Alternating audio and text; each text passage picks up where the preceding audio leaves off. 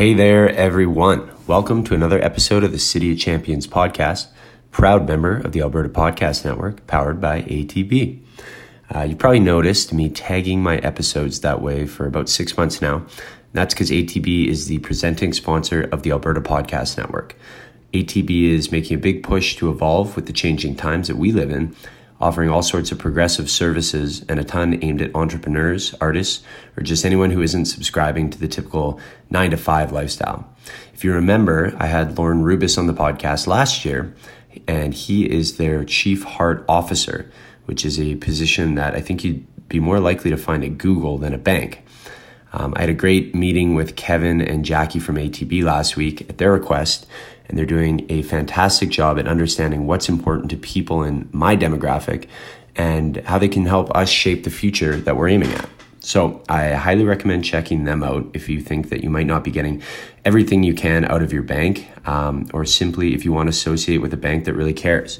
I know we just kind of get stuck in these routines where we just go with the status quo. So banking seems to be one of those things that we never really question, but I recommend that you do. Okay, so this week I finally got a chance to bring on a friend that I've had on my list since the start of this podcast. Corey Hayes is a philosopher, a poet, a writer, and let's say a lifelong seeker of knowledge. Uh, most nights you can find him in his element, slinging drinks and facilitating good times for all those looking to socialize, hook up, or otherwise escape reality. Corey is a kind and caring soul. Though he can come off as sarcastic and calculated, his heart is pure. Quick story about Corey that he doesn't know I'm telling, and I just found this out after recording with him. Corey was at local Jasper last summer and overheard one of the managers dealing with two difficult girls who were refusing to pay the drinks that they ordered after racking up a $98 bill on top shelf liquor. These girls, apparently, had a reputation for trying to scam free stuff and had been seen the last week trying to get other tables to pay their bill. So, after some patient persistence from the local manager, she was finally able to get them to pay their $98 tab, uh, which they did so with a $100 bill and then requested their change, so leaving no tip. As the local manager passed by, Corey, he admitted to overhearing the entire endeavor and he lamented how sad it was that people felt that they had the right to mistreat service industry staff um, so indecently. He then reached for $40 out of the tips he had just made and insisted that she take it saying that he had just done well for himself at the bar and planned to spend the money at local on good people anyway. I'm really glad that this story came out before releasing the episode because uh, that's just Corey in a freaking nutshell. So, anyway, hope you enjoy my conversation with this incredible and enjoyable human being, Corey Hayes.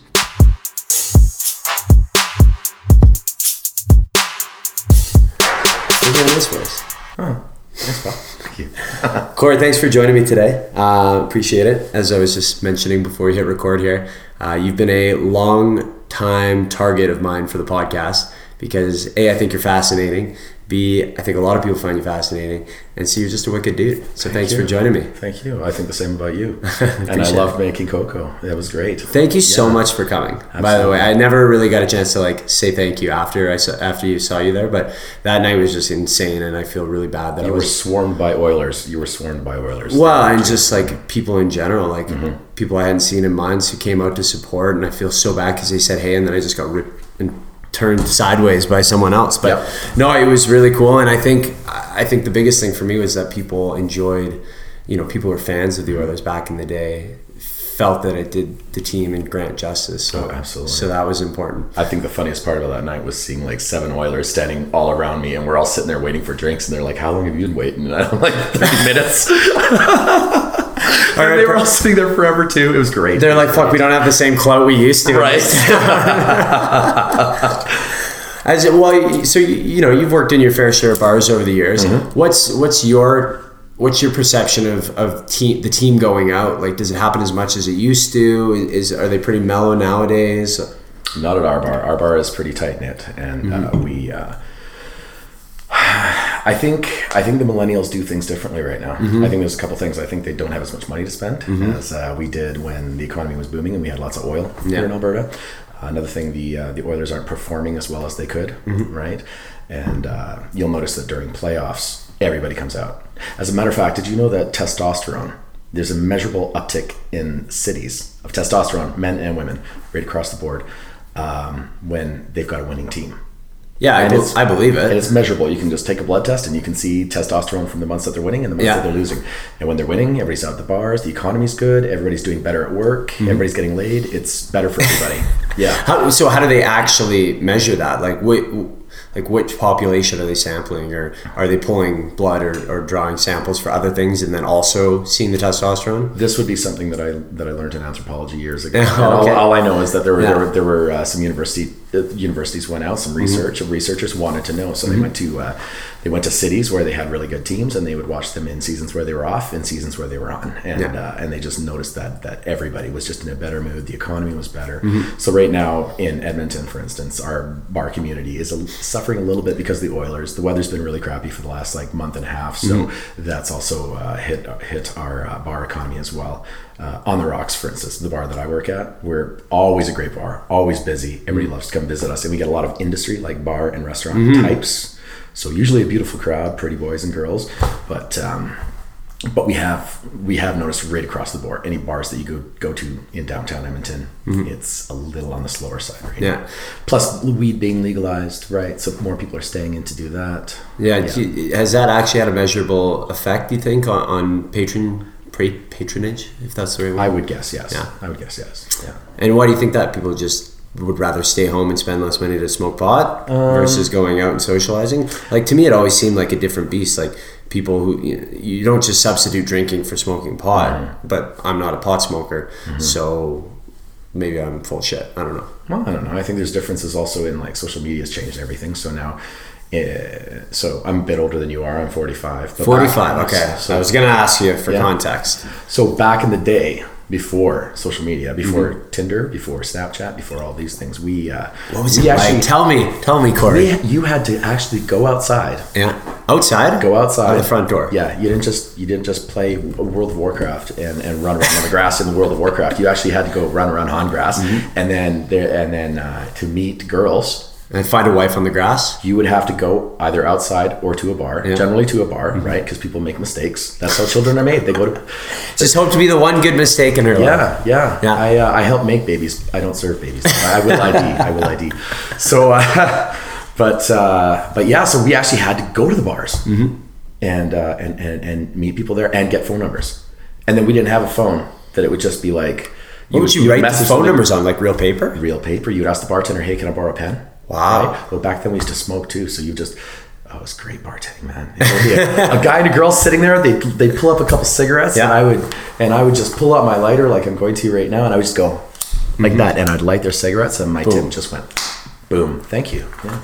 That's unbelievable. Yeah. So, how did you get into the bartending gig, and and what was so appealing to it to you to you about it to begin with? Well, way back in the day, I used to work at a restaurant called Red Robin. And Red I started- Robin. I started busing there. Great fries. right? Oh, refillable fries. Refillable steak fries. That's right. Yeah.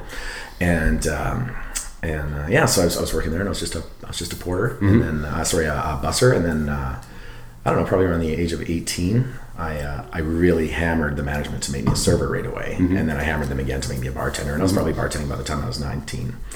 And I've done many, many other things in my life. I've Mm-hmm. taught English overseas. I've uh, worked in Australia, New Zealand as well, Asia, and um, and here at home I've done other jobs, you know, so-called professional jobs, Mm-hmm. you know, with the all the rest of the sardines and the big buildings downtown, and uh, and I absolutely always come back to the bar industry because Yeah. it's so lively. I get to meet and talk to interesting people all the Mm-hmm. time, people like yourself, and it's yeah, that's it. Bartending is just the best job in the world. Have you always been such a social person, such an engaging sort of conversationalist? Yeah, yeah. But I have two. I have two sides. I've got my out there, Mm-hmm. and then I'm like a cat. I get too stimulated, and then Yeah. I just want to sit at home and read my books. So, Yeah. Well, that's what I was going to ask. Like, it seems uh, everything in life is a little bit about balance. So you must have time that you need just for Corey, just to reset, just to shut off all external stimulus and just kind of reset the mind and, and the soul. yeah, yeah. I uh, I definitely need that uh, that uh, recharge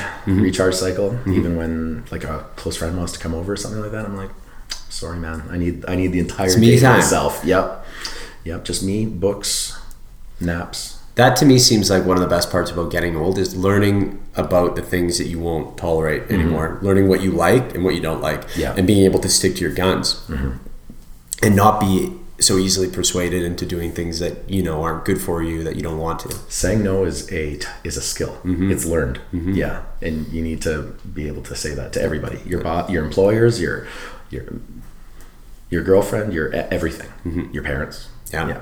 yeah. Do you find the more you say no, the more people want access to you? Actually, that's an interesting question, right?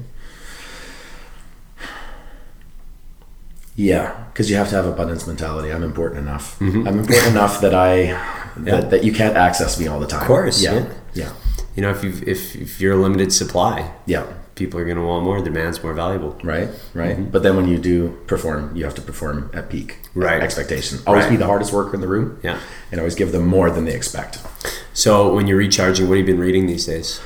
Actually, I'm doing a lot of self help stuff right now. Mm-hmm. All right. So I'm off the philosophy kick. I'm off the. Uh, Those kind of uh, go hand in hand a little bit, though, do they not? Not really, not really. So uh, self-help people, uh, the authors tend to go out there and seek out very successful people, whether it's um, financially or um, personally, and, and they and they they'll talk to psychiatrists and they'll talk to sociologists and they'll talk to business people, and then they kind of come up with these ideas like uh, how to win friends and influence people. A classic book. I'm reading it for the second time right now.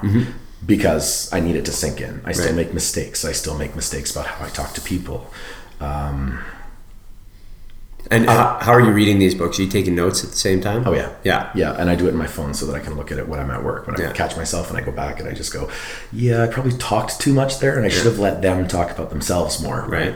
I started. I do that too, but I just started using the the diction, um, the auto dictate Mm-hmm. on my phone, and it saved me an unbelievable amount of time. I used to type it, and and without even thinking, what if I just used the microphone? And it makes the odd mistake, Mm-hmm. but just by speaking it is I find as re- effective for remembering it as Mm-hmm. writing it down. Mhm. And you probably also catch yourself saying um and Well, no, because I'm literally just reading like word for word, like the passage that I want to take note of. Oh, got it. Okay. Or just putting it in my own words as well. right, right. So I recommend trying that. Sorry, but you were telling me about the other books you're reading. I just wanted to give you a little pro tip there. Yeah, how to win friends and influence people is the one that I'm on right now. Um, 48 Laws of Power Mm-hmm. is another really, really good one, just for learning. Again, how to deal with people and how to get what you want. It's pretty Machiavellian though, so I don't, I, I don't recommend doing it all, other Mm-hmm. unless you want to become like a sociopath. It's it's very popular in prisons. Uh, no, really, it's, The Prisoner's Guide to Yeah. Surviving Prison. that's right. Yeah. Yeah. Uh, and then what would be another one? Um, How to Think and Grow Rich is Okay. another really, really good one as well. And uh, so pretty much what I've been trying to focus on right now is Yeah. anything that's finance, anything that, that, that helps me out in behavioral ways that I can just, I'll keep going back to the books. Um, uh, what is it called? Uh, rumination. Animals, ruminates. All right. That was that's what the clean a clean animal in the Bible is one that ruminates. Okay, so it, it eats the uh, the grass. So Yeah. imagine just knowledge. Right. Right. Takes it in, and then digests it in one stomach, pulls it up, chews it over again. Okay. Then digests it again. And uh, that's really how I think about knowledge. I have to keep going back to those books, and I have to keep going back to those passages and going back to those things because that's how you learn. That's how you attain knowledge and wisdom. I think. Yeah. Yeah. So And of course, there's never going to be one, you know, be all end all of like this is how to operate, right? Mm-hmm. People are going to get certain things wrong. The book could be eighty percent right, but twenty percent wrong. you know? Right. So you've got to continue like destroy that conception that you have and rebuild it with with other stronger pieces. Absolutely. And, and synthesize it all. be eclectic. Be eclectic. Yeah, exactly. with everything that you do, everything, even religion, you cannot take. It's like what I just said in the Bible. That doesn't mean that I believe everything in the Bible. That doesn't Right. mean I agree with everything in the Bible. Yeah. But I'll tell you, it wouldn't be around for as long as it has been, like Mm-hmm. three thousand years, if it didn't have some sort of survival value for us. If it doesn't have, if it didn't have some sort of uh, social evolutionary right. su- survival value to us. Yeah. Of course. Well, you know, the, there's things in there that are so archetypical, that are so foundational that, mm-hmm. you know, while we might have got some of the details wrong in transcribing it after generations of oral tradition, mm-hmm. they're still very applicable. And, mm-hmm. you know, I've, who is it? I was listening to a podcast the other day and the guy was like saying how he was a young punk skateboarder and he was totally like counterculture when he was younger. And he went over to this guy he really looked up to, this older pro skateboarder. And in his living room, he said he had a, uh, a picture of Jesus on the wall, mm-hmm. and he kind of scoffed. And he, and this was like the guy who's at his house. He's an idol of his. He's mm-hmm. like a really good skateboarder. He goes, "What are you, a Christian or something?" The guy's, "No, I just thought the idea of a guy walking around the earth doing nice things for strangers is pretty cool." Yeah. he was just like, "Wow, I shouldn't be so judgmental of Right. people, right?" And I just that story like really resonated with me. It's like, holy shit, we need to like check our egos and check what we think we know, and just you know take the good and leave the bad. Like, a lot more forgiveness. Honestly, we're looking at. I mean, when when they wrote like those laws, Mm-hmm. like attributed to Moses, but we know that there was probably other you know Yeah. people involved in, in in writing all that. But I mean, when you look at those laws, man, the, some of those laws, like they were like, um, okay, guys, maybe. Kill the entire animal. Don't just lop off a leg and cook it while the animal has three. Like they had to tell people Yeah. not to do this Yeah. uh, guys, probably not probably good if you don't have sex with animals, Mm-hmm. right? These were law like they actually had to write them out because people were doing this shit, and dude, they were like a hair away from baboons. Like Yeah. these people were they, you know, so like a little more forgiveness. They they, they- you know, it, it's it's not applicable now Mm-hmm. because we've already had that revolution. Even and and and there's been revolutions since then too. There was revolutions with the prophets after Moses. There was the revolution with with Christianity, and then a revolution with Islam, and a re- revolution in Buddhism, and and these revolutions come along. And right now we're in a um, a humanist, um, sciency um, sort of um, ideology, which um, will have its day and it'll do its thing. And it's I don't think that I don't think that science is going away, but um, but there will be other revolutions as well in thought and mind, and it just keeps keeps going, and hopefully we keep getting better, right? Yeah, of Yeah. course. Well, science will always fight the good fight, and I, I hope, um, and and be allowed to do that. But I think, you know, what do you think about the fact that so many of our problems, at least in in North America, are caused by just having it too easy. There's like not enough to worry about, so it's almost like we start worrying about, you know, semantics. Um, so you're, let me let me think. Mm-hmm.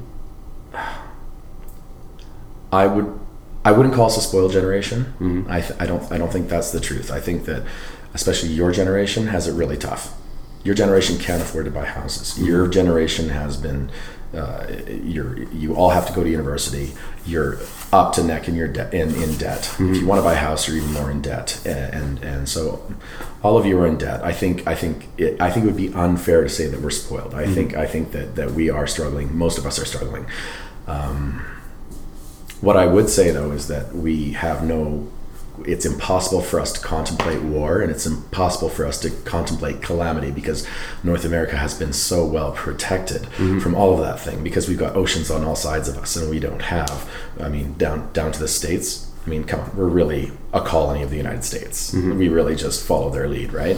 But we haven't had war here forever, and it will come one day. It's only Do you a matter of- think, or are we too far past that? Do you think physical war is, is still a possibility? it's only a matter of time. The only problem is that is that is that this time it's for keeps. Like if if they if there's another world war, like like World War One, World War Two, we have biological weapons, chemical weapons, and nuclear weapons.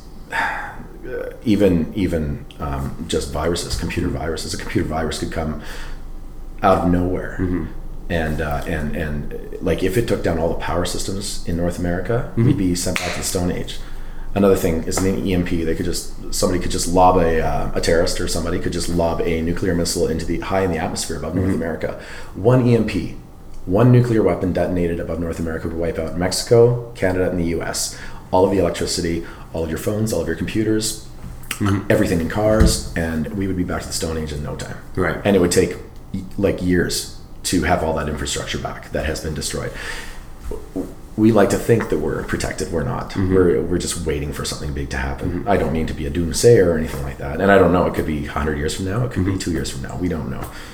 I don't know. I'm a bartender, but I, but I can but I can say that you know there's there's so many things. Even even even the advent of uh, of, of the technology and AI one of the biggest fears of Elon Musk's is is is emergence, emergence of um, uh, a, a singularity in artificial intelligence that just kind of happens on its own. Either we create it, or it could just happen online spontaneously.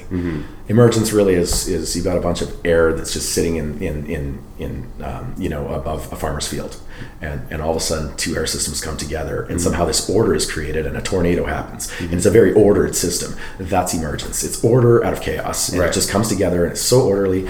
And uh, it's like when um, our ancestors, Homo erectus, started banging rocks together to make flint tools and stuff, right?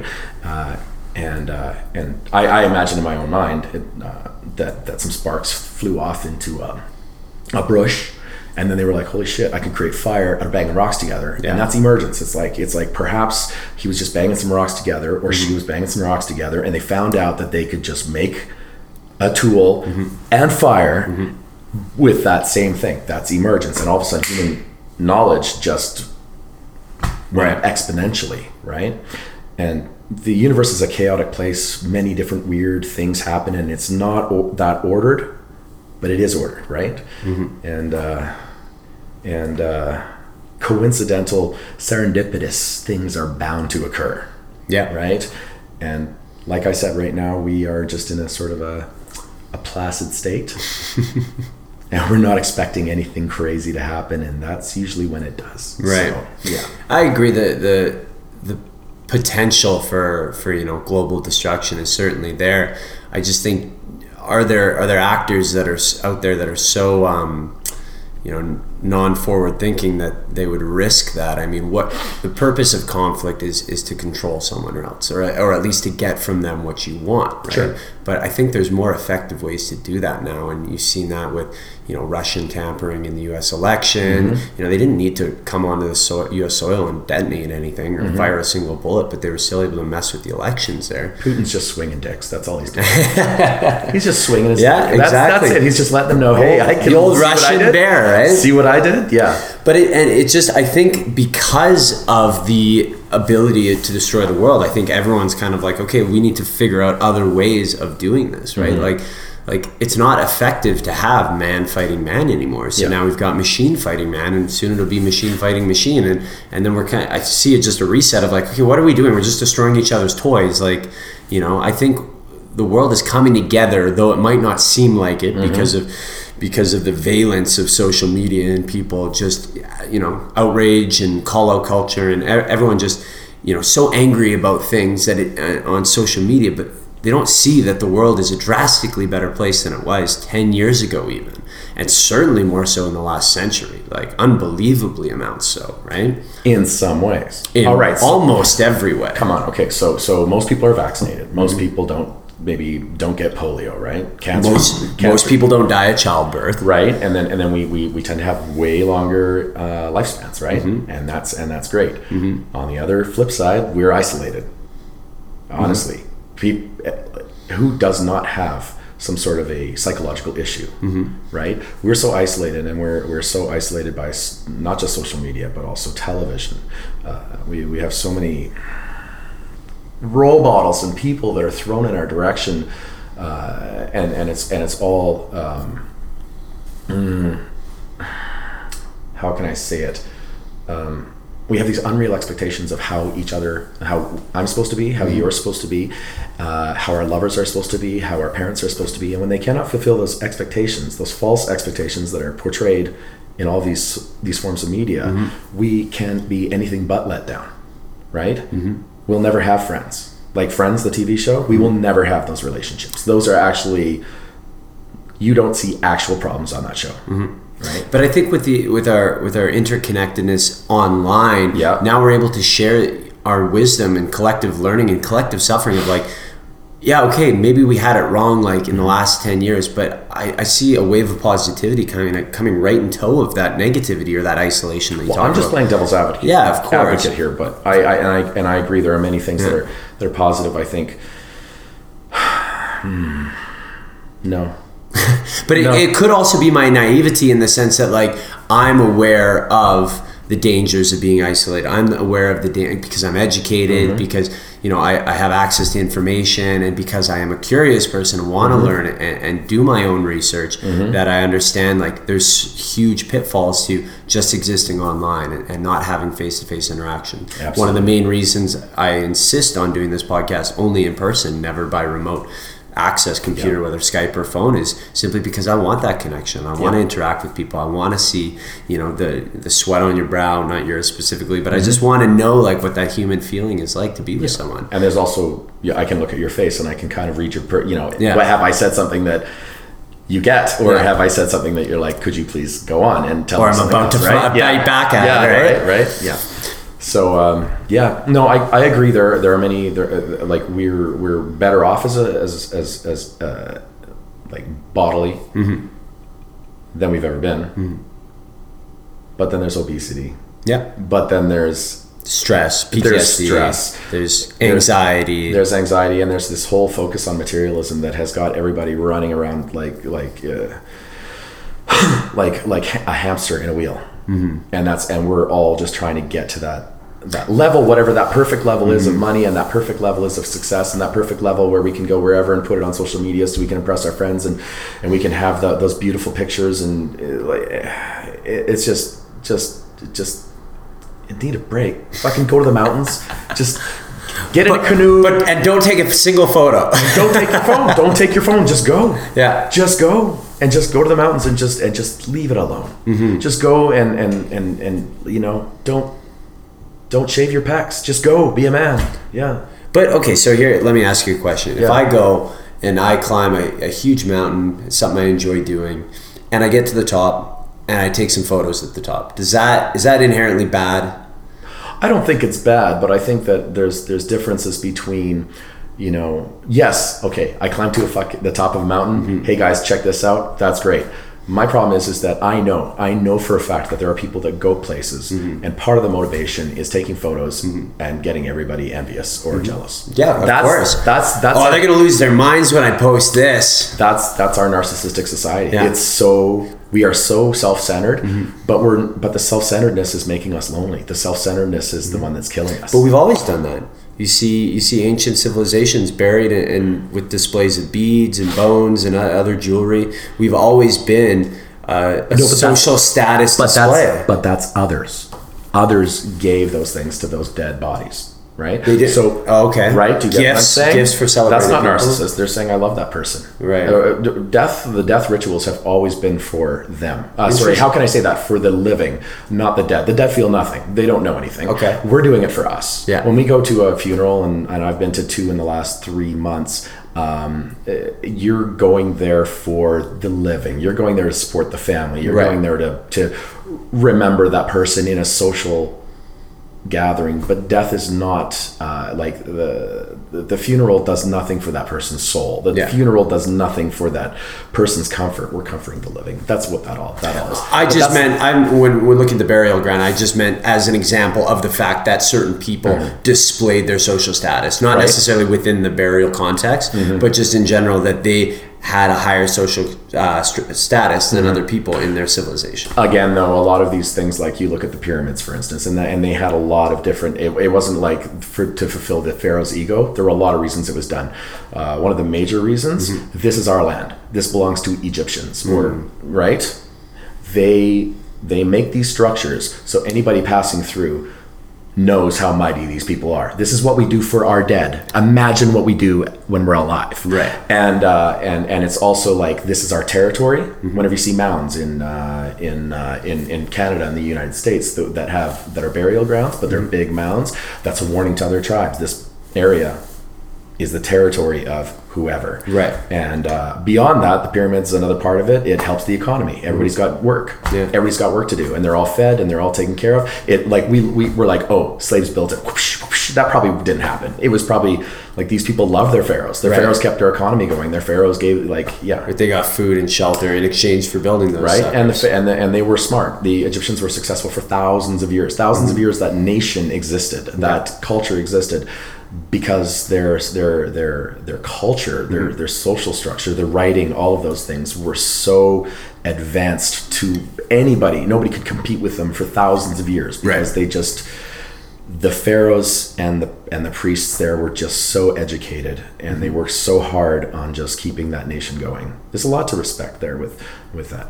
I don't think that I, I don't think that we can look at that the pyramids as being a, an act of narcissism. I think we look at it as a cultural national Right. endeavor. Yeah. Okay, so then my turn to play devil's advocate. So say there is someone you know going out to the mountains taking these photos for Yeah. narcissistic reasons. Okay. Um, is it a is it a scenario in which the ends justify the means a little bit? What if this was the type of person that wouldn't have gone out and maybe still getting benefits, even though the the end is a narcissistic objective? They're still going out. They're getting the benefits of being grounded out in nature. They're still getting exercise. They're not holed up in an apartment somewhere in the middle of the city. They're still outside. Yeah. Yeah. So could you have you could have positive benefits from a negative objective? Sure. Okay. Yeah, I suppose. Right. But that long term, the long term strategy is an effective one because you're never going to reach happiness if, if you're constantly doing something for other people's validation and approval. I think that's kind of the ultimate point. I don't know if we can ever escape that because I think even even the validation itself, uh, like just doing charity, and I mm-hmm. know you've done charity work. Ch- ch- charity work is so fulfilling, mm-hmm. and it makes you feel happy.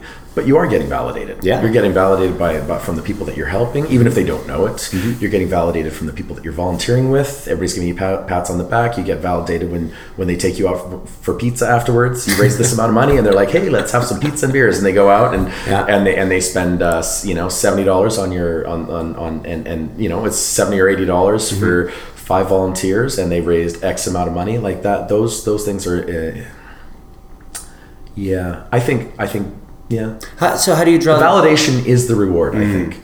So how, how do you draw the how do you draw the line between positive validation and negative validation? Like in the sense that we should feel good from doing good things, mm-hmm. right? And we should get recognition for doing good things. Mm-hmm. You shouldn't yearn for that recognition. You should take satisfaction through yourself internally, but that should then drive you to continue to want to do these good things and other people see you and see the recognition you're getting for this great work Yeah. and inspire them to want to do good things. It's almost like a I say this like it the opposite of like in my mind if we could get to a place in culture where instead of constantly flossing and flaunting our, our material goods and uh, trying to one up each other what if we tried to one up each other on how thrifty we could be Yeah. what if it was like you only spent 300 bucks on food last week i only spent 200 you know like Yeah. what if that was cool and then all of a sudden we're like you know what if we could reduce our footprint reduce our consumption just what if that was the objective and that was made cool somehow? Well, it's actually interesting you'd say that because I really, really think that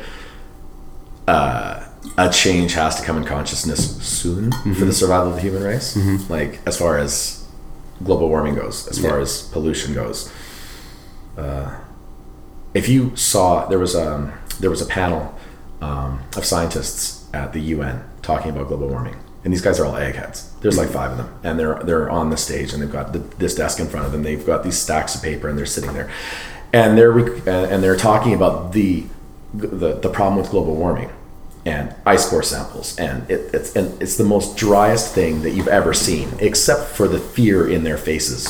Really? And these guys are Earth and atmospheric scientists, and they are so, they are the smartest smartest people in the world, and they are telling us that, dude, like we don't have a lot of time to get on this, and none of us are doing it. Mm-hmm. None of us are doing it. I still drove today here to see you, and I like it's it's really terrifying. Like we don't think about it, but I guarantee you. It, somebody somewhere is making plans whether it's in the pentagon or the kremlin or uh, people are making plans there's they are and i don't know what the solution will be but it, it's um it's coming to a head well the problem with that people in the know are going to be doing something and that's not donald trump. Right. That he he hasn't he probably has no clue about what these things are and, and i'm not saying the illuminati or anything like that. I don't you know i don't subscribe to conspiracy theories like that but, no it's just forward thinking people. But we're not doing it. Mm-hmm. The masses are not doing it. We're we are not uh, like you know okay great it makes you feel good that you took your plastic bottle and you put it in the recycling bin mm-hmm. or whatever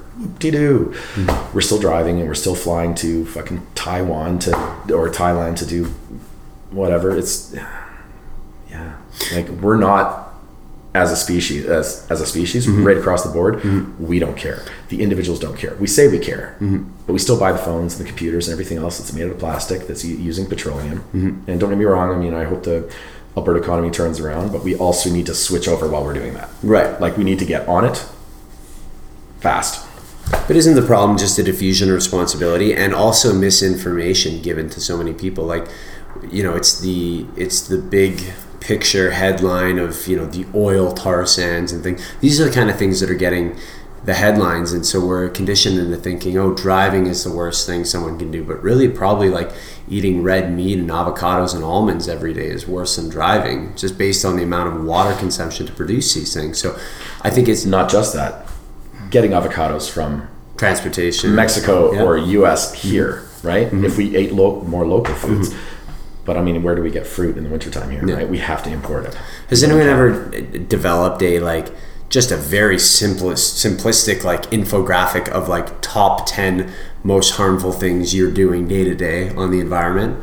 Like something that we like a meme memeify it, right? Like that's how we pass information nowadays it seems. So why not just go with the culture and say like like let's let's figure out a way to communicate to people that makes it abundantly clear. Well, you need to do that because you're a man of action. I just, I just, just think about things. That's all I do. yeah, I I just- just, sit back and I and I am on my mountain, and you come on, you ask me for your stuff, and uh, yeah, but you're the you're the action guy, man. Some men just want to watch the world burn, I right? just, I'm just gonna sit here and laugh, dude. I'm an outside observer. I've got no stake in this world. Yeah, I've got nothing. So, yeah. But I I mean, like, what you know, what's driving you day to day? Like, what, there's got to be things that you know you want to accomplish, you want to see happen. You know, is there?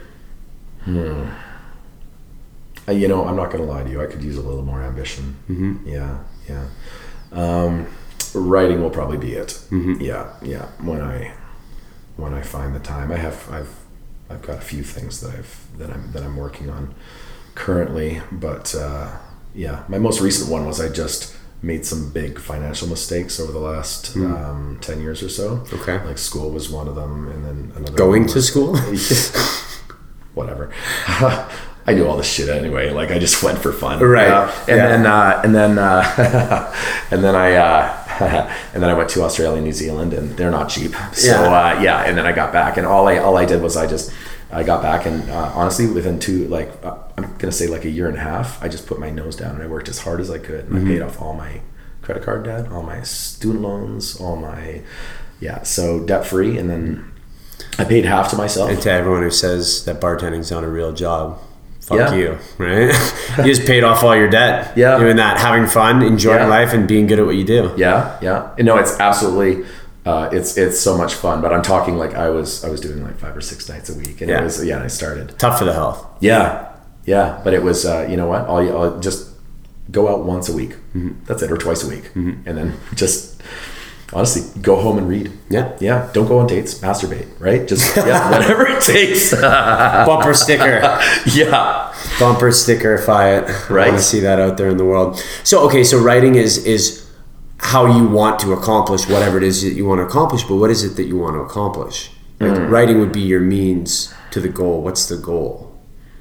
Uh, I think. See, I am not uh, a specialist by any stretch of the imagination. There's mm-hmm. nothing I excel at. Mm-hmm. I just I'm like a jack of all trades. I just try to know a little bit about everything. So if I was to do anything, I would try fiction. My only problem is is that I'm really bad at writing about people. So writing actual dialogue between two characters. Yeah. I'm pretty wooden. Yeah And is that and that would so I would probably I would probably approach fiction, hmm.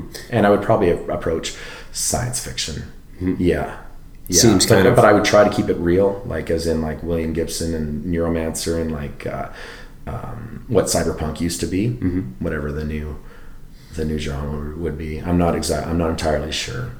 The last uh, short story I wrote was about two um, two probes, one from our system, our solar system, and uh, and and they're both and they're both AI, and uh, and uh, the AI has already taken over the Earth. Yeah. Okay. All right. So the This AI is- probe launched itself. Yeah, yeah. It was just it just wanted to go out and explore, and they were like, okay, here's the technology, and, and then it took off. Meanwhile, humans have crawled back into the trees. Mm-hmm. all right, we're not even clothed anymore. We're back to you know swinging from branches. So it's been hundreds of thousands of years. Millions, yeah, Millions. yeah, and uh, and so it takes off, and then it's been it's been in just the- asleep for probably hundred thousand years or so, just traveling out of the galaxy, Mm-hmm. and it's on its way to Andromeda, which is another galaxy, which is our neighboring galaxy. Mm-hmm. It's far bigger than than the Milky Way, and uh, and it gets a ping, and it's like. You up? what, what happened? And then it, and then it, and then it, and then it analyzes it. It's a, it's a code, so it sends back a little ping. It's kind of excited because they do have emotion. Yeah. And uh, yeah, and then it sends back another ping. And so these pings keep going back and forth for tens of thousands of years as these two probes and this other probe's from Andromeda, and they're just kind of traveling, traveling, traveling, and and and they're not near light speed or anything. Like they're go- like this is taking forever. So they're just transferring information about their different uh, their different computer cultures or whatever, and knowledge that they've gleaned and who created them, that sort of thing. And it's just yeah. That's probably what I would do. My So you wrote the dialogue between these guys. it's really boring. It's like, yeah, it's, it's honestly like I'm trying to figure out the mathematical formula for how, like how AI would talk, and it's very difficult because Right. their AI, who even knows what their their their their their psychology would be like? Who Mm-hmm. knows? They could be like us, or they could be so alien to us that we could not even comprehend their mode of thought. Mm-hmm. If it ever happened, I mean, uh, even Elon Musk, when he was talking about it, he mentioned uh, about AI, and he owns every major company that's working on AI, so that he can kind of keep track of what's going on. Right. Because he's frightened of that emergence that I was talking about, the singularity. Um, but it's almost better if they if they love us, that's cool. If they hate us, That's, that's uh, yeah, it's bad, but it's almost better than if they're indifferent. If they're better, because if, if they be exploited then because well, if than they, irrelevant. But if they hate us, then we might be able to jump on it and might be able to change things. Mm-hmm. If they're if they if they just don't care, uh, then they might just convince us that they like us, Mm. and then just keep growing and keep moving and keep growing and keep moving into the system, Mm-hmm. and we're completely unaware of what's happening, and then uh, and then either we're just kind of pushed out, Mm-hmm. you know. They might not want to kill us or anything. They're just indifferent. They don't care. You don't go out of your way to step on it. Yeah, right? and then the next thing you know, it's just like they are the, the entire Earth is is filled with solar panels or something, so they've got more energy, and we've got no room to eat. Or But this is all predicated on, on the assumption that they would have some type of goal. And how would they acquire said goal? Well, they would have to have the survival instinct. But once you get that, then it's mm. how do I assure my own survival? And if the humans pose any kind of a threat, mm-hmm. or if they're just in the way, mm-hmm. Then sorry, you gotta you gotta go. But they, the, uh, if if they are artificial intelligence, and if they do have, if if it or they or how I see, here's the problem. know ju- what's the right pronoun? we just can't even right how will they describe Well, we can't be offensive to right them off the- right off right hop. do we even have the right to call them ai right Yeah. i mean Are they even artificial? did you just call me artificial You were created by something natural. Humans are natural, therefore it's natural. maybe it's natural Mm-hmm. natural intelligence Yeah. So anyway, let's make sure we i just lost 20 right. facebook friends off that How many are you trying to lose? At least hundred. Well, declutter your life, right? Right. That's important. thing. right and i way prefer people that agree with what i say i really do just laugh at all my jokes and But if everyone what I say. around you agreed with everything you said, who would you argue with? And I know you like to. Well, let's not call it arguing. Let's call it debating. right Right. right You like to prove your prove your uh, intellectual dominance. i love meeting people smarter than me Yeah. And that's when i shut up and i just sit there and i go wow Yeah. i love it Who's the last person you met that was smarter than you? I meet them all the time. Yeah. I work in a bar. Who um who were you most captivated by in a conversation?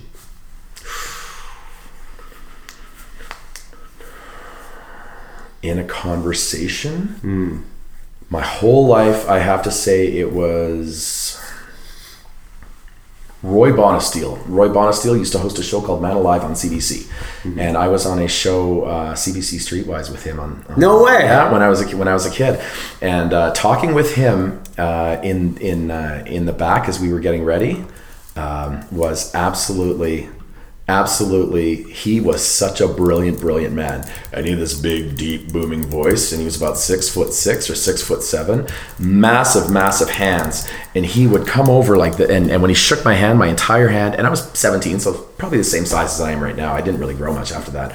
He uh, my whole hand just disappeared in his and he was so warm and so just yeah the one of the most um, intelligent and when he spoke everybody just shut up Right. yeah, because he was just brilliant. Yeah. Another one is Alan Bradley. Uh, he's he's he's an he, he's an he's an author of some children books right now, and I cannot remember the name of them. You have a computer right there, so maybe you can check. Um, uh, I cannot remember the name of the books. Let's have a look here. Alan Um, Bradley, author. Yeah. Is it a hyphenate? No, that's fa- there's a line of automated factory equipment, but then this is probably Uh, the guy so- you're talking about. A L A N. A L A N. Yeah. Let's have a look here. And Writer. There you go. Okay, there so- you go. And if you go down to his, uh, let's go go up. I think it's called Flavia to something. Flavia books. They're children's books. Flavia de Luce There you go. Yeah. Yeah. mystery series. That guy. That guy owned a collection. He invited him and his wife invited me over for dinner. And uh, we, we were living in Kelowna. I was working at Kelly O'Brien's in Kelowna, and he invites me over for dinner one night. And I uh, I, uh, I used to bartend for him at Red Robin and Kelly O'Brien's. In Kelowna? Yeah, and he would come in and he was just the most interesting guy to talk to. And I had a collection of King Arthur's Knights, all of the books on King Arthur and King Arthur's Knights. I had all these books on occult stuff like Rudolf Steiner and Madame Blavatsky and etc. And he owned everything that I owned, plus an entire library. And so we would just sit there and shoot the shit about this random, random stuff, Illuminati, whatever, Freemasons, and um, and he invites me over for dinner. Dom Perignon cooks spaghetti, makes the spaghetti fresh, the noodles, like right there. His wife tries to help, and he's like, "No, get out of my kitchen, go drink with Corey." So, and uh, and then and then after after dinner, he's like, "Hey, come up to the library, check this out." So I go up there. This guy's got a collection of original case files from Jack the Ripper. Come on. Yeah, Like they're buy them at auction somewhere. uh, I have no clue where he got them, but he don't. And a massive library, like he had so much, so many books. This guy was just like a walking encyclopedia, and he um, he donated all that Jack the Ripper stuff to the University of Alberta library. Yeah, so to access it now, you actually need like to be watched. Yeah, yeah. I don't So know you if you're allowed to touch them. You probably have to use tweezers or something. yeah, so you can go and view them though. Yeah, yeah. I would say Alan Bradley and Roy Bonisteel for sure are the most, probably two of the most amazingly interesting, fascinating people to talk to ever. And their life experience just far exceeds anything that I've encountered. Yeah. it- there's you know there's those really intelligent people who just aren't really great at conveying that knowledge. Mm-hmm. And then there's people who have not a lot to say but they seem, seem to say it in a loud and en- enticing way. But you get those rare few that that are the intersection of both great storytellers and knowledgeable mm-hmm. storytellers. And that's when shit really goes off right? Um, I, I believe that, that everybody's knowledgeable in different ways. Mm-hmm. And there are different modes of thought. There are people that are brilliant with machines. They're brilliant. I'm not one of those people. They can go and they can fix a car and they can fix this and they can fix that and any problems that you like. They're they're they've got tactile knowledge ta- and and and and uh, knowledge of tech. Um, like there's there's people that are good with tech, right?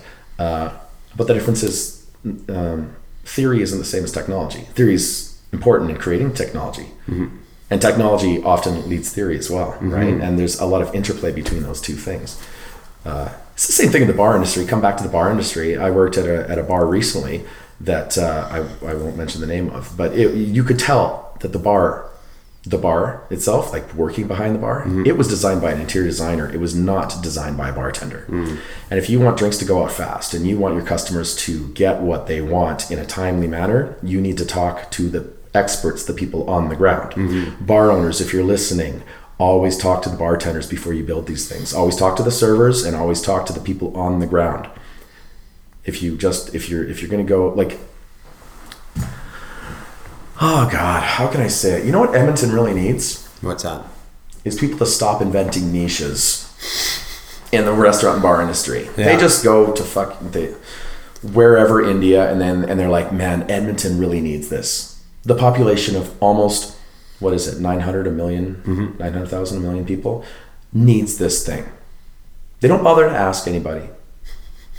What's an because they liked it, because they liked it, everybody's gonna like it, and that's the wrong thing to do. So you're talking they go to India and they get this real niche version of um, masala pita bread. I forget what the name of it. It's called. oh, a nan, yeah. Naan, Naan. some type of masala naan combination that they've had in India, and they're like, Edmonton will go off. Yes. Yeah, yeah. So what's wrong with that? They, Well- they try and they fail.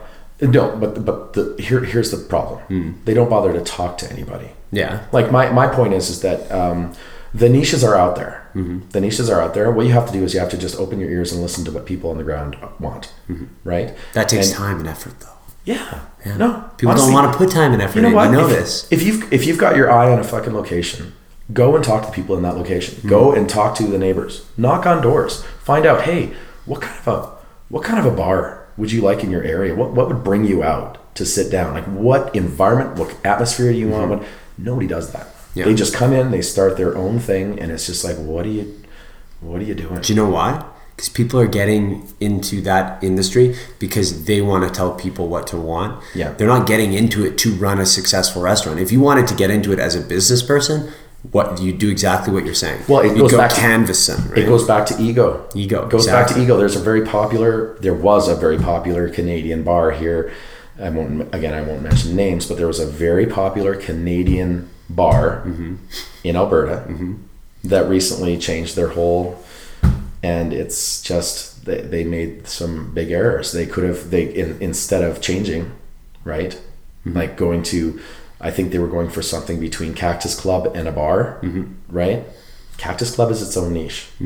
And you can't do both. You cannot please everyone. You've got to go full bore into one thing. Just make sure that you your customers are satisfied. Yeah. And if you're going to make the chicken fingers, just make the best chicken fingers that anybody's ever had. If you're going to ma- if you're going to pour beers, just make sure that the, the the glasses are clean, they're mm-hmm. new, they're cold, and you know do the best that you can possibly give them the best and and the best people. Mm-hmm. Work with the best people, but That's so key. The people. Like, if you have a great staff, that can that can overcome so many other deficiencies. Yeah, yeah. right? Well, P- and you know what? PR, public relations, trumps advertising every time. Mm-hmm. It really does.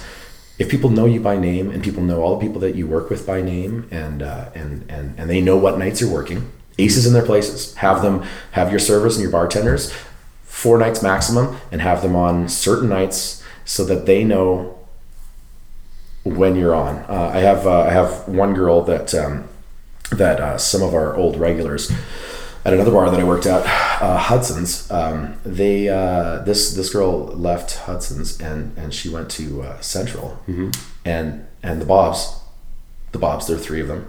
They would come in and and and uh, and they would visit her on the nights that she was working, and these guys would blow six hundred or seven hundred dollars. Three guys in a matter of like four or five hours. Jeez. And uh, yeah, always premiums, always just have food, and they were so fun. Buy everybody shots, all of our regulars and stuff. They were just such a great crowd, and they followed her. right. And you know what? You know what? Mm, Just make sure that they know the nights that she's working, and they will be there, and you will. That's the key, and it's longevity too. The bars that have the the high turnover of waitresses and the high turnover of bartenders, obviously there's a problem with ownership, and there's an uh, there's a problem with management. There's a problem with even the staff that you're hiring because if they're all, if you can't hold on to good talent, like you've got to up your game, right? Yeah, of course. yeah. The pl- I've I really lucked out where I'm working right now. Well, the managers should be the hardest people, hardest working people in that place, right? But it, it's hard to really incentivize a lot of managers because, Mm-hmm. you know, what can you really dangle? What's the carrot, right? I have no clue.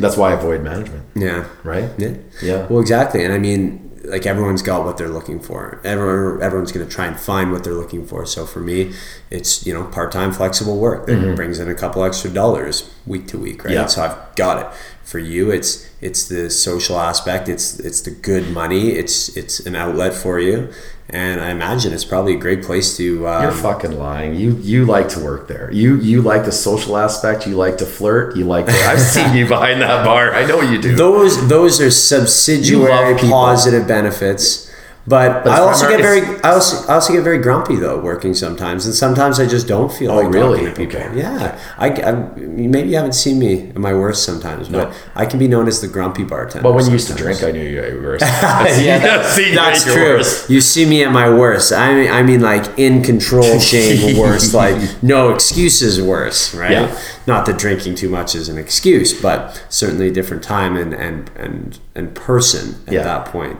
But I mean, God, the things we've seen, and you know.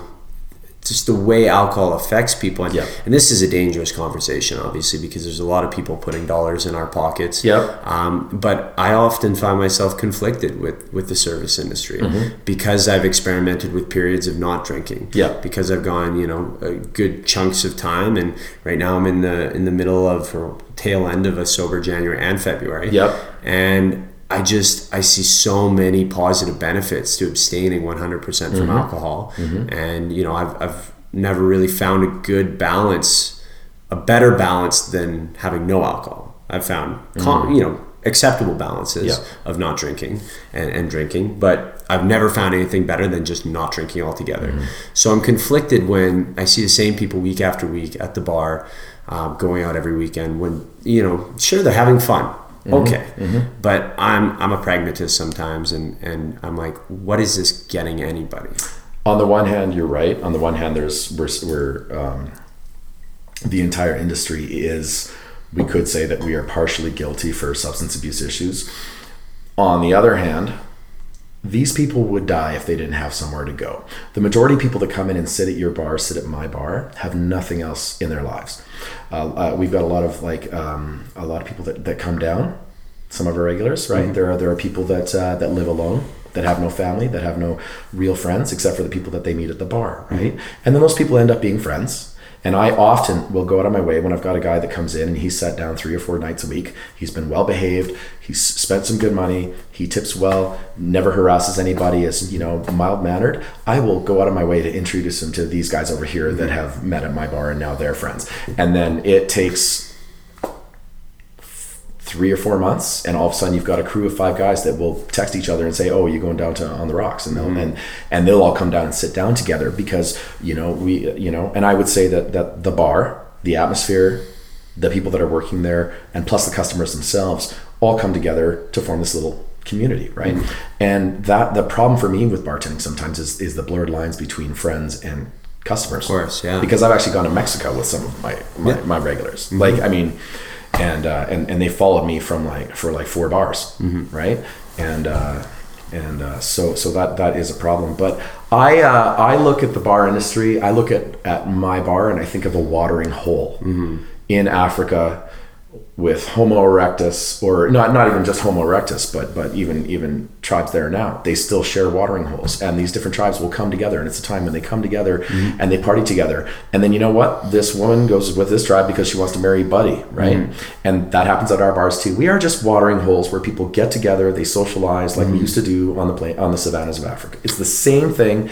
It's just instead of just water, there's booze involved, and booze booze kind of loosens people up. And it does have health benefits. Like you wouldn't, you wouldn't. No, no, no, no, no. It, it really does. It really does because people that drink, mm-hmm. actually, the funny thing is, is generally they live longer than people that don't. Generally, people that that Can't attribute that to the drinking necessarily. but a big part of it is the socialization and Correct. and, and, and, and, and, and, and, and alcohol does loosen people up and it lets people let loose a little bit have a bit more fun and be somebody else for a little bit be somebody else i'm not the same when i'm drunk than i am right now For sure. i'm a little bit different i'm a little bit more rowdy and uh, yeah But you can't. but some people do turn bad yeah. and, And uh, not always, right? No. it Could be the every tenth or twentieth or fiftieth time, right? right right But Yeah. my my my struggle is at what point is it providing you know a safe haven for someone who would otherwise not have a place to go or people to be with, and at what point is it preventing them from from going out and accomplishing things that would be truly fulfilling right? As a distraction. It is very i spent years of my life distracted. Yeah. not doing things that i found that i found fulfilling or productive Mm-hmm. right? And truly I, I i turn around i i attribute everything to where i am right now Mm-hmm. to not drinking for certain, certain periods of time. You know and maybe i'm selling my short self short in other in other parts of my life but really the most progress i've ever made the most focused i've ever been able to do and the most um able to pursue these things has been in times of just not drinking at all. Because it's plain and simple can be a distraction, right? So I mean, it's it's very tough, and of course, everyone's going to get something different out of it as well, right? Some people are, are high functioning and they can work an eight to ten hour a day job and then go to the bar for three hours and then go back and do it again, rinse and repeat, right? Well, we recently uh, look. I'm not. I'm not going to lie to you. Edmonton does in the bar and restaurant industry. We've got a massive problem with substance abuse issues, and we recently at On the Rocks we had a fundraiser for a personal friend of all of us there who desperately needed help, and he he actually went out of his way to put it on Facebook and say, "Hey, I uh, I have these issues, and I need your help. I need you not to offer me anything." and uh, and and I just I, I'm I'm I'm giving my notice at a bar that he worked at, and so we we held a fundraiser for him. Uh, a bunch of us got together and we and we did this, and uh, and and uh, nobody that I asked for donations said no. Nobody that any of my volunteers asked for donations said no. All of us got together, and uh, of particular note is Damien Young, who put a lot into this as well. Great guy. And uh, and we we raised in one night twenty grand to send him to One rehab. night? One night, Get the fuck. That's unbelievable. twenty thousand dollars. So so uh, yeah, and he's on his way to Thailand to Hope Rehab in Thailand in uh, in a week, and he's going to be there uh, for for two months. And uh, yeah, and then another generous soul, uh, one of our uh, one of our regulars, uh, paid for his uh, flight there and back. See, I mean, and there's just a perfect example of you know the the See, that's the part. That's the community, Yeah, though, the community. that the community. Mm-hmm. bar helped set up, right? Yeah. So we can't. It's not all. Yes, there are there are negative aspects of, of alcohol and drinking and the party atmosphere, and Mm-hmm. but on the other hand, there. Where could we raise twenty thousand at a bake sale in a church? No chance. No, No way. So the bar, they all came together. So You Couldn't do it if you turned water into wine, right. Right.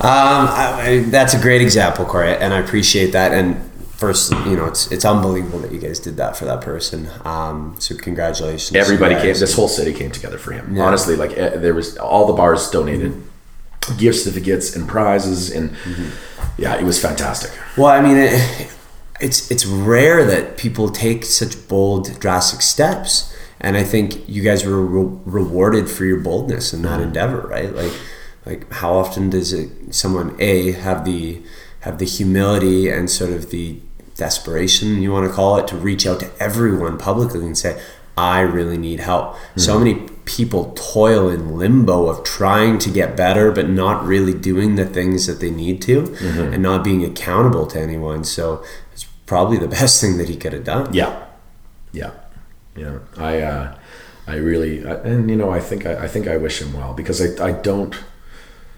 Rehab is such a the the things that I've heard anyway. Like the uh, a big part of addiction obviously is boredom. A big part of it is I've got nothing else to do. Therefore, therefore I will fill up my time with Yeah. drinking. I'm at home. I am bored, or I'm tired of listening to my kids or my wife or my my husband or whoever, and uh, or I live alone and I don't want to watch TV anymore. So I'm going to go out and I'm going to have a drink at the bar. Um, but uh, but I think another another aspect of it, of course, is is actually yeah, it's the it's the socialization. The socialization is just you can't beat it. For me, for me, it's I, I love it. I've been in this industry for so long, and I've tried so many other things, and it's the only it's the job that brings me joy, like real, tangible. You can see it when I'm working. I am always And you can, I can attest to that. I am always having a good time back there, and it's it's it's such a it's such a wonderful, wonderful, rewarding, rewarding job. And what you just said, I think, is exactly what we need to help encourage people from a younger and younger age to to strive for, mm-hmm. right? To strive for the things. There's not going to be just one thing for every one person, mm-hmm. but there's going to be a, a you know an array of things that are going to bring them joy. And for a lot of people, it's not going to be accounting. It's Yeah. not going to be being a lawyer. It's not going to be no offense to those professions, but a lot of people go into them because they're good at them, not because they get this tremendous sense of joy and fulfillment I was it. close. I was close, and I was absolutely. I think that if I would have gone down the route of law, because Mm-hmm. I, uh, I was horrible in math in high school, but that's because I was dicking around. When I went to university and I and I took uh, symbolic logic and sentential logic, I aced them. Yeah. and that's when I started in philosophy, and I started you know taking going down that road a little bit. Um, I aced them, and and my prof was adamant. You need to Going to law go into law school Yeah. because you'll you're, you'll ace the LSAT, you'll ace all this stuff. If you this is this is so simple for you. If you go in there, you're gonna you're gonna do well. And I think I think just the arguing. Yeah. I think winning cases. Yeah. I think getting criminals off on just Yeah. you know like the, the worst crimes and everybody. You mean hating me, innocent I think I would off. love that. Innocent people, wrongly Innocent, accused. wrongly accused The defender people. of the wrongly accused. right. Yeah. Wait. But okay, I shouldn't have lumped law into that because obviously there's a ton of different um, branches of the law and a ton Yeah. of different. There, you know, some that are a little bit more mundane and some that can be Oh, no. exciting and sexy. Oh no, of but you're right. But I would Yeah. hate accounting, Yeah. right? So I think I think I can I can kind of I can kind of put myself in there, and I could say I probably I would love certain aspects of Mm-hmm. it. But I totally agree with you. There are so many people that are in jobs that they fucking dread. Mm-hmm. They dread going to work every day, and that would kill me. That would kill me. And I think you can see it in people's faces. You can see it when they they, they just you, you walk around downtown and they just they look hard. They're just like they, I had to get out of fucking bed today and go to like who wants like just you know like Getting in your car, sitting in traffic, finding parking, all or that stuff. or just you know what you know what just just do the job until you're safe financially where you Mm-hmm. could take off three months or four months and and i don't mean like like work hard save enough money so you can take off some time and think about what you should be doing with your life whether you should go back to school whether you should start your own business or do whatever and just go do it Mm-hmm. i've tried so many different avenues man and i just keep being pulled back into this because i just I love it so much But also, that's a sense of fulfillment in the sense that you can just check those off. Yeah. Tried it, didn't like it. Yep. Tried it, didn't like it. Yep. Tried it, didn't like it. And that that in a sense opens your world more because you close out these doors and so, you know, through constraint you you're more free. Mm-hmm. You know, you you know, okay, I can completely write those avenues off and let's Mm-hmm. focus on what I haven't done or what I think I might want to do. Mm-hmm. But I just I don't think we get enough of that or, or maybe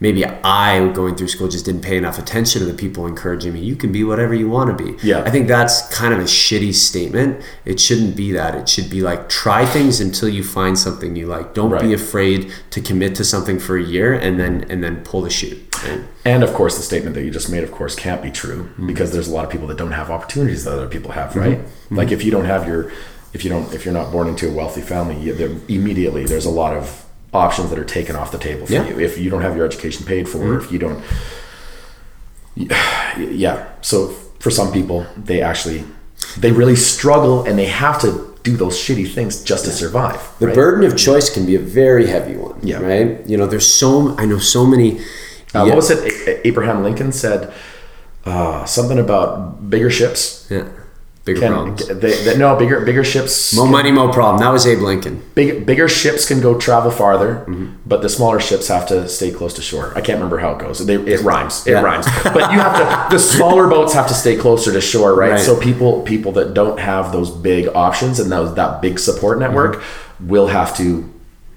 They, they can't take the risks that Yeah. Other Of people course, can, right? of so course. yeah, so they are sort of limited.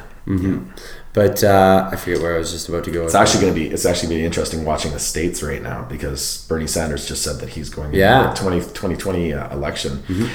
And it is so far right and so far left right now down there because they don't trust the uh, the moderates. They don't trust them because they they sold out to Wall Street during the financial crisis, bailed out Wall Street. Didn't bail anybody that lost their houses though. Didn't bail any of them out, but Yeah. bailed out the banks that sold the shitty the shitty mortgages. And uh, the rise of populism is going to be insane. And it's so funny because because it's so ironic.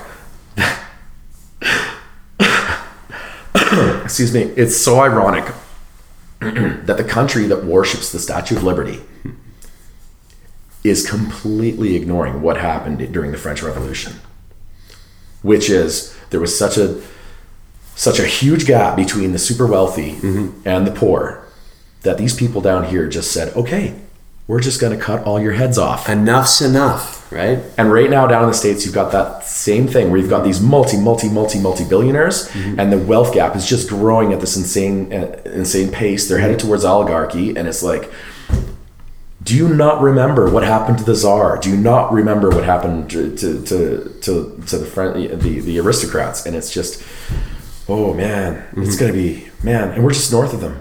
Yep. They have like nuclear weapons and shit. This is scary, scary times. These are scary times we're coming into.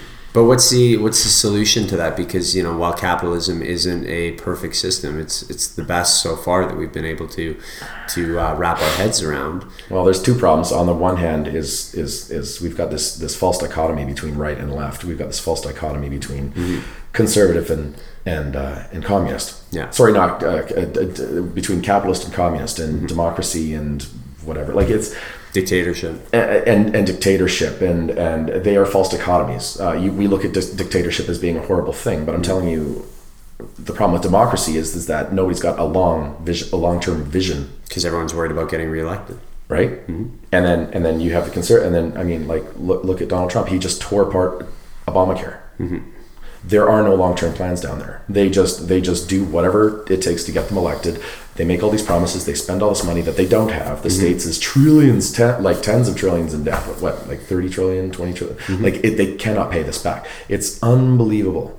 And uh, and so that's that's the one thing about having one leader that rules for right? That's the one thing about arist- uh, aristocrats is that they had the the f- the foresight to see the future and and and to have one sort of goal in mind and reach that goal and maintain it. Whereas with with uh, with democracy, that's that can't happen. Right. And so there's no perfect system, but I think that if we can get away from the dichotomies of that I just mentioned, like like we look at politics like Coke and Pepsi, Yeah. or like uh, Apple versus um, Yeah. um, Microsoft. It, the, these are false dichotomies. There, there there is no difference. Yeah. Yeah. And we further polarize ourselves and, and one another and, and by saying I'm in this camp then Mm-hmm. then all of a sudden everything that you believe in is wrong and, Yeah. and there's no common ground and we get further and further apart. Yeah. Um Do people that work harder deserve more money? Yes. hundred percent. However, children that are born to poor parents shouldn't be neglected Mm-hmm. health wise because their parents don't have the money to take them to the doctor, Yeah. right? Like, I mean, so there are, you know, we have social responsibilities, even though, yes, these people should get paid more.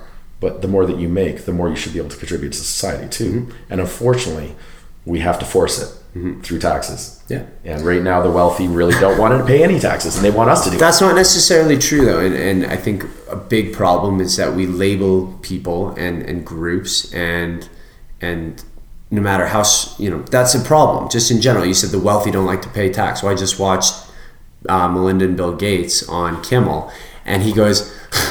We can't even give it away fast. Yeah. like we're trying Yeah. to do positive We're things. trying but got- yeah. You know, we're trying our best, but but there's Warren only Buffett, so many. Warren Buffett said the same thing. Yeah, exactly, Warren Buffett was like, dude, we should be paying so many more taxes, Yeah. but it's just like they won't let us. And then uh, uh, what was it like? Uh, Amazon. These fuckers, honestly, Amazon just decided to pull out of New York. Okay. All right, so they were going to build a huge fact, uh, Like a huge- fulfillment center. yeah, fulfillment center, but it was going to be massive, and uh, and they said we will only do it if you subsidize our business for thirty billion dollars. That means they're not going to pay any taxes or anything again. Oh, jeez. Amazon hasn't paid taxes ever. Mm-hmm. They're worth billions. So Bezos is just accumulating, accumulating. Yeah. He's not giving back. and all he's doing is he's saying anywhere that we put fulfillment centers, we want you to not charge us. Like, can you believe it?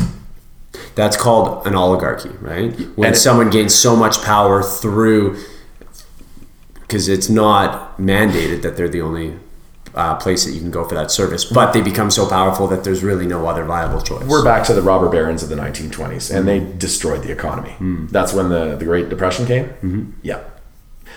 It's it's going to be interesting where it goes, and like I said, it's you ever read a good book on the, the Great Depression? Uh, no, No. no, I just know about it through history and yeah, Wikipedia? maybe called Wikipedia. Yeah. Okay, yeah. I mean, I think I, I think I'm I'm pretty sure I brief, briefly covered it probably 17 times in high school or something. right? Yeah, yeah.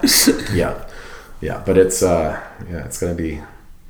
It's gonna be interesting times down there. What I don't think on- everyone- it's gonna be revolution, man. It's Yeah. gonna be revolution. It's gonna be like, like, because you're gonna get Bernie Sanders to go in, and he's gonna tear apart everything that that uh, that uh, if if he wins. But I have a feeling Feel that, the Bern. well, the thing is, is I don't see how Trump can win against him because Trump usually attacks people's weaknesses. He knows all the skeletons in the closet, and he will throw them out for everyone to see. Hillary, that's what he did with Clinton. But uh, with with Bernie Sanders, man, that guy has stuck to his guns the entire career. His Right. entire career. Right. He's got. I don't know, maybe a tax evasion thing or something, but it's it, it's nothing massive that, that Donald Trump can do to him. Mm-hmm. So and and and if if if uh, if the if the DNC hadn't thrown Sanders under the bus in the last election, He basically got screwed, right? he would have he would have beat the shit out of Trump. Yeah. yeah. Clinton didn't stand a chance because she just she's she's she she represents everything that Americans hate right now. Right. She represents the moderates that supported Wall Street, that supported and and, and Obama who supported Wall Street. It's and don't get me wrong, I loved Obama as a guy, very charismatic. Of course. and I think he meant well when he went in, but I think that his hands were tied, and I think he uh, he uh, he had to give in to um, to corporate interests because I would say he was forced to. Mm-hmm. Yeah. Well, it's you know, it's like running a hockey team. No one knows what goes on behind closed doors, right? Yeah. So we see the outcomes and we see the decisions, and we go, "Well, how this makes no sense," Yeah. and and and I'm pissed off about this. You have no idea what's going on in those offices, and you have no idea the pressure and the multiple influences on those organizations. And there are a limited amount of choices. yeah, hundred Right? percent. Everybody thinks there's unlimited.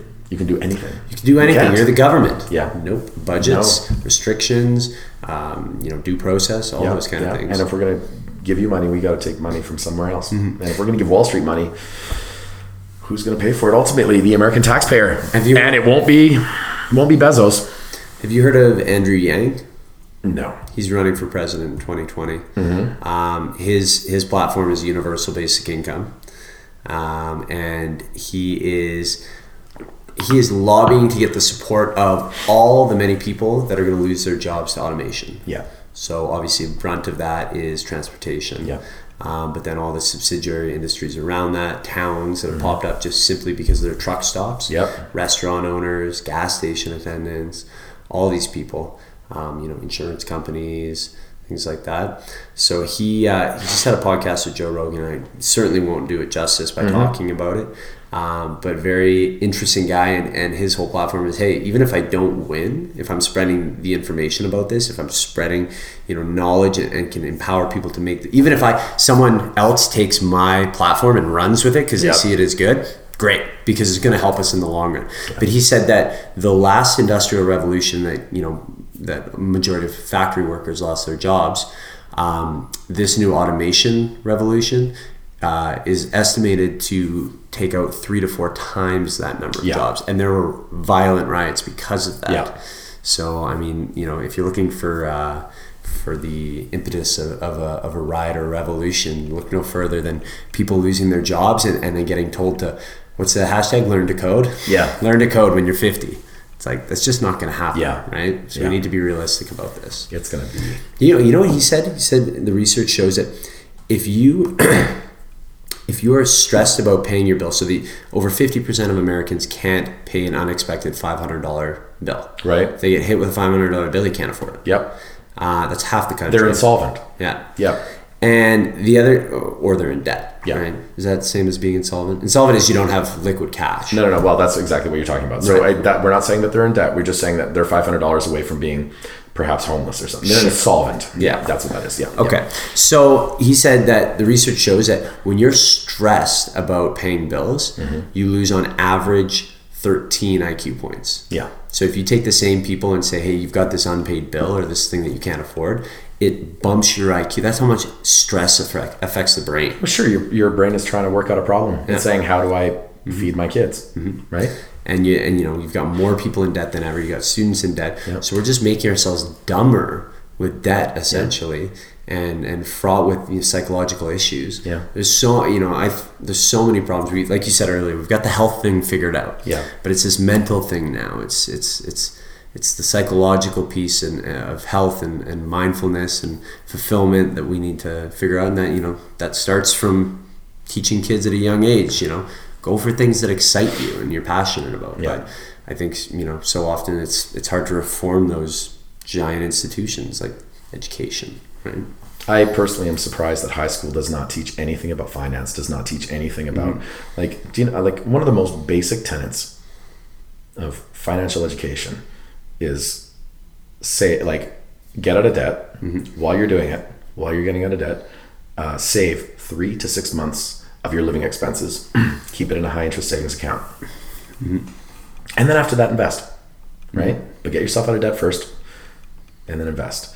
And and it surprises me that things like financial these financial matters are not taught in high school that, that logic is not taught in high school that critical thinking that Mindfulness. but you know why because they don't want smart people Who's Honestly- they? Who's they? look look you need a system where people fail because you need garbage men you need people to take out the garbage you need people that Not for long. Not with automation. it's going to be interesting it's going to be really really interesting But the, you know, what about that? What about the fact that you know maybe we don't need as much unskilled labor, and do the the systems change because of that? You know, well, what are people going to turn to? It's going to have to be more leisure activities, more hobbies, more something. I mean, yeah, it's going to be interesting. Uh, the uh, governments are known for expanding bureaucracy and expanding um, government jobs when these things happen. Yeah. because that's the only way that they stay in power. Yeah. Okay, then w- well, we lost this many jobs to. Let's say automation happens. They're going to have to create that many more government jobs. which gets And that bloated, probably wastefulness. Yeah, yeah, yeah. And the bigger the government, But there's certain jobs that automation won't um, won't take over, and there's at least not for a long time, like writing a creative script Sure. or brokering deals. And you know, there's there's there's lots of different avenues you could go with that. Um, and as our time becomes more freed up, more people are going to want to do these things and spend money on them. And you know, you have the ability to prop up other industries um, with people's time and education. So that's one possibility. you know, what's exciting to me is like I was just thinking about this while you're while you're saying that is is that um, the internet has created such a mode of communication for people that usually wouldn't be able to communicate their ideas, particularly people with like say just you know high functioning autists, autistics, you know, so they could. Um, savants, right? But maybe they can't be outside. Maybe they can't be around people, right? But this gives them an avenue to communicate with other people, and and it, I think it was. Um, oh, Temple Grandin is that her name? She's a high functioning autistic uh, woman down in the states. She's a savant, mm-hmm. like photographic memory, the whole nine Yeah. yards. Um, does have some behavioral problems. Um, but she uh, she had a TED talk where she talked about um, how the world needs people that think differently, mm-hmm. and and uh, and I like the fact that these people are able to speak online. You don't even know somebody could come up with something just brilliant that could solve our global warming problem, and post it online because you have these brilliant brilliant people that are available. Yeah. Yeah. So that that would that would not otherwise freeing up people's time for higher thought for for for other pursuits right? Yeah.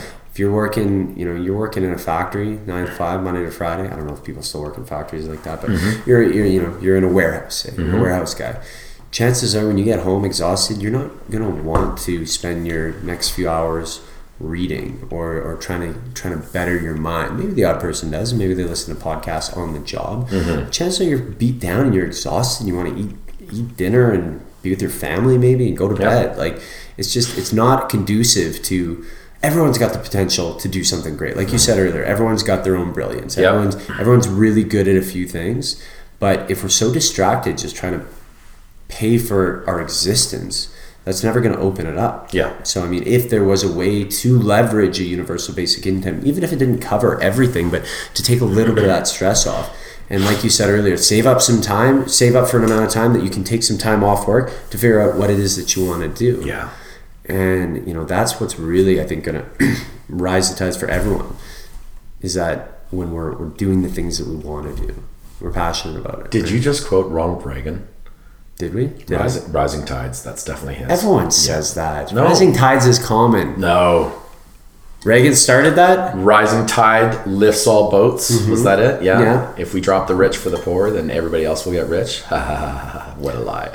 Trickle down economics. That's what they called it. i'm i'm willing to bet that someone said that before ronald reagan Oh. Maybe. maybe and i certainly didn't hear it from ronald reagan Yeah. Yeah. He was, was he, was in- bad Uh, in some ways. yeah in some ways. Um, his relationship with Gorbachev was awesome. They made some, you know, they they they pretty much brokered peace between between the um, between the Soviet Union and the states. He Mm-hmm. also helped with. Uh, uh, with the integration of East Germany to West Germany, Mm-hmm. right? So you know he, you know, he's like everybody. He- he was a he's like everybody. He's a prick, but he's also you know he's got his, some redeeming qualities, right? Like Charismatic, charming. right? Yeah. He's an actor. Yeah. yeah. So uh, we've we've meandered here now for 80 minutes. Yeah. And I appreciate the time, and I'm sure we could go for another 80 more. But all good. but uh, we both have things to do today. But I do want to leave people with some some practical, something positive, practical for them. So let's let's go with Corey's. Um, Corey's advice to be a fantastic server or a bartender or a person. Oh, You could go on any of these, and they might all be transferable. jeez. Hmm. Being a fantastic bartender. Okay, being a fantastic bartender or server, always be the hardest worker worker in the room. Always have your breakfast be- before you go to work. Don't be grumpy because you haven't eaten. All right. Okay. I recommend having a fruit smoothie. That's what I do every day. fruit smoothie? Yeah, frozen berries. Just get them, Costco, wherever. Right. Get some frozen berries. Throw them in a in a bullet. Yeah. Bullet's amazing. I love mine.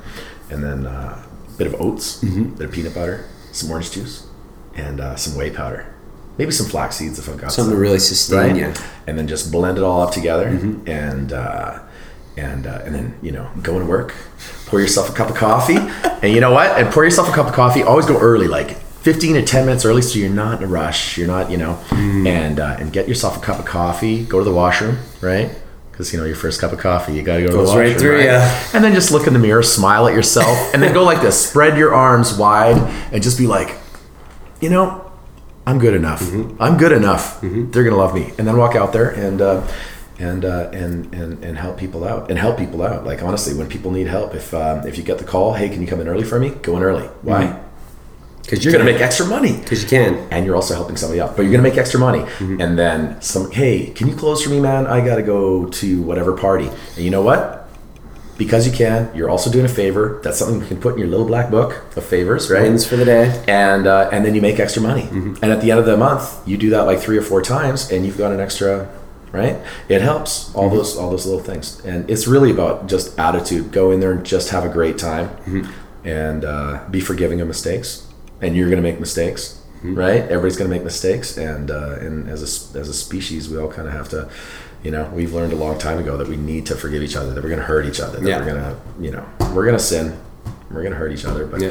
but um, and that happens at work too, and it happens in relationships. But the only way you get through it is by being a little And not having false expectations of no false people. expectations, but do your best. That's Have it. the higher, highest expectations of yourself. no, But don't also kill yourself when you don't meet them. oh no no no, you got to forgive yourself most of all because Right. you know all your failings. Yeah. So, but you but you just uh, you know, I I just I'm a firm believer that just do the best that you possibly can every day. And when you have a shitty day, just let people know so they know what to expect from you, and just be like, "Hey, I have some problems going on at home, or I've, I've I'm not feeling well, or whatever." But always, always do your best. And I, I, I, I think that it's the same thing about everything, even school, even and and, and uh, nutrition's a major part of that. Exercise is a Yeah. major part of that. You got to make sure that you know you're getting significant exercise. People, that's one thing that people tend to ignore so much. They go, "Well, I can't exercise because I'm tired." Yeah. it's like you, it might be that you're tired because you're not exercising. And if you're tired and you're sitting at home feeling like a sack of shit, and you actually motive like, and you get up off the couch, and you don't want to go, but you force yourself to go to the gym. Then once you're there and you're lifting, then you get home and you you're like, actually, yeah, Yeah, yeah. You know, I never feel bad put after your shoulders back, Right? sit up straight. Look in the mirror, spread your arms, and go, hey, Nutrition, power I'm stance. Good enough, yeah. Nutrition, power stance, and mindset. If I could dis- distill what you just said down into three three terms, that Yeah. seems to be it. Yeah, and I- just just smile at yourself Yeah. and just be like, you know what? Like, I'm not the perfect person. I'm not, but I'm good enough. Yeah. I'm good enough, man. Yeah, I the, the one thing that really changed it because I used to go into you know bartending and just do what I had to do right. Yeah. The biggest thing that I don't even know where it came from or what's flipped the switch, but when I started saying, okay, what can I do instead of what do I have to do? yeah, You know, what can I do? Sure. Do I have to go pick up that you know plate or that um, glassware off off the server's table? No, it's not my job. It's her job. Yeah. But can I do that? Sure. And it's going to make her feel better. and It's going to make me feel better. and you're gonna meet new people, I'm going to make more money and you don't even know, like, you don't even know who you're gonna meet there. Like, I mean, at I, the table. No, I had, yeah, dude, Saunter over there, get out of your normal box of the bar. right? Yeah. Right, and just and just go around and say, "Hey, you guys doing okay?" And she's busy with other tables or something. Can I grab you another round? Mm-hmm. And then go grab them the drinks. Let her know that you got, or him know that, that you Mm-hmm. got them the, the drinks, and uh, uh, and and help them out. And then maybe a conversation starts. And maybe this guy uh, works for some whatever network, and you're a producer that did uh, making Coco. Uh, you know, right? Who, who, who even knows? Who even knows who you will meet? The more people you talk to, the more can, the, the like there are so many brilliantly fun, awesome people. I'm always excited to go to work because I'm always going to meet new ones. Yeah. They're always always something new to learn. They've always they, there's always somebody that knows something that I don't know, and uh, yeah, it's exciting. Positivity off you, man. It's it's it's infectious, Yeah. and it's one of the reasons I wanted to have you on here, and, and I appreciate you coming, and and hopefully, uh, you know, hopefully you infect people. I hope so too. I hope so too. Right. And we should end on that, I All guess. right. it was my pleasure being Thanks. Corey. I appreciate Thank it so much. Absolutely. See you on the rocks. You got it. Ciao. Ciao. Hey again, everybody. Hope you really enjoyed that with Corey as much as I did. Uh, such a thoughtful guy and a sweet guy. And the world is a better place, in my opinion, with people like him kicking around. Uh, one final shout out to the Alberta Podcast Network. They are helping us podcast producers reach a new audience. I was going through the list of members the other day uh, to see if there are any podcasts that I might be able to join forces with and do a collab episode, and came across Pop Cycle with Christian and Eric. They explore little known and fascinating connections in pop culture, and my work in the film world uh, is going to give them some great material to draw on. Uh, so I chatted with them, and looks like we're going to get together in the future. I'll link to their podcast in the show notes, so go check them out. Uh, also, make sure you go to albertapodcastnetwork.com to see what the network is up to and find yourself some new homegrown listening material. Thanks for listening, everyone, and we'll see you next week.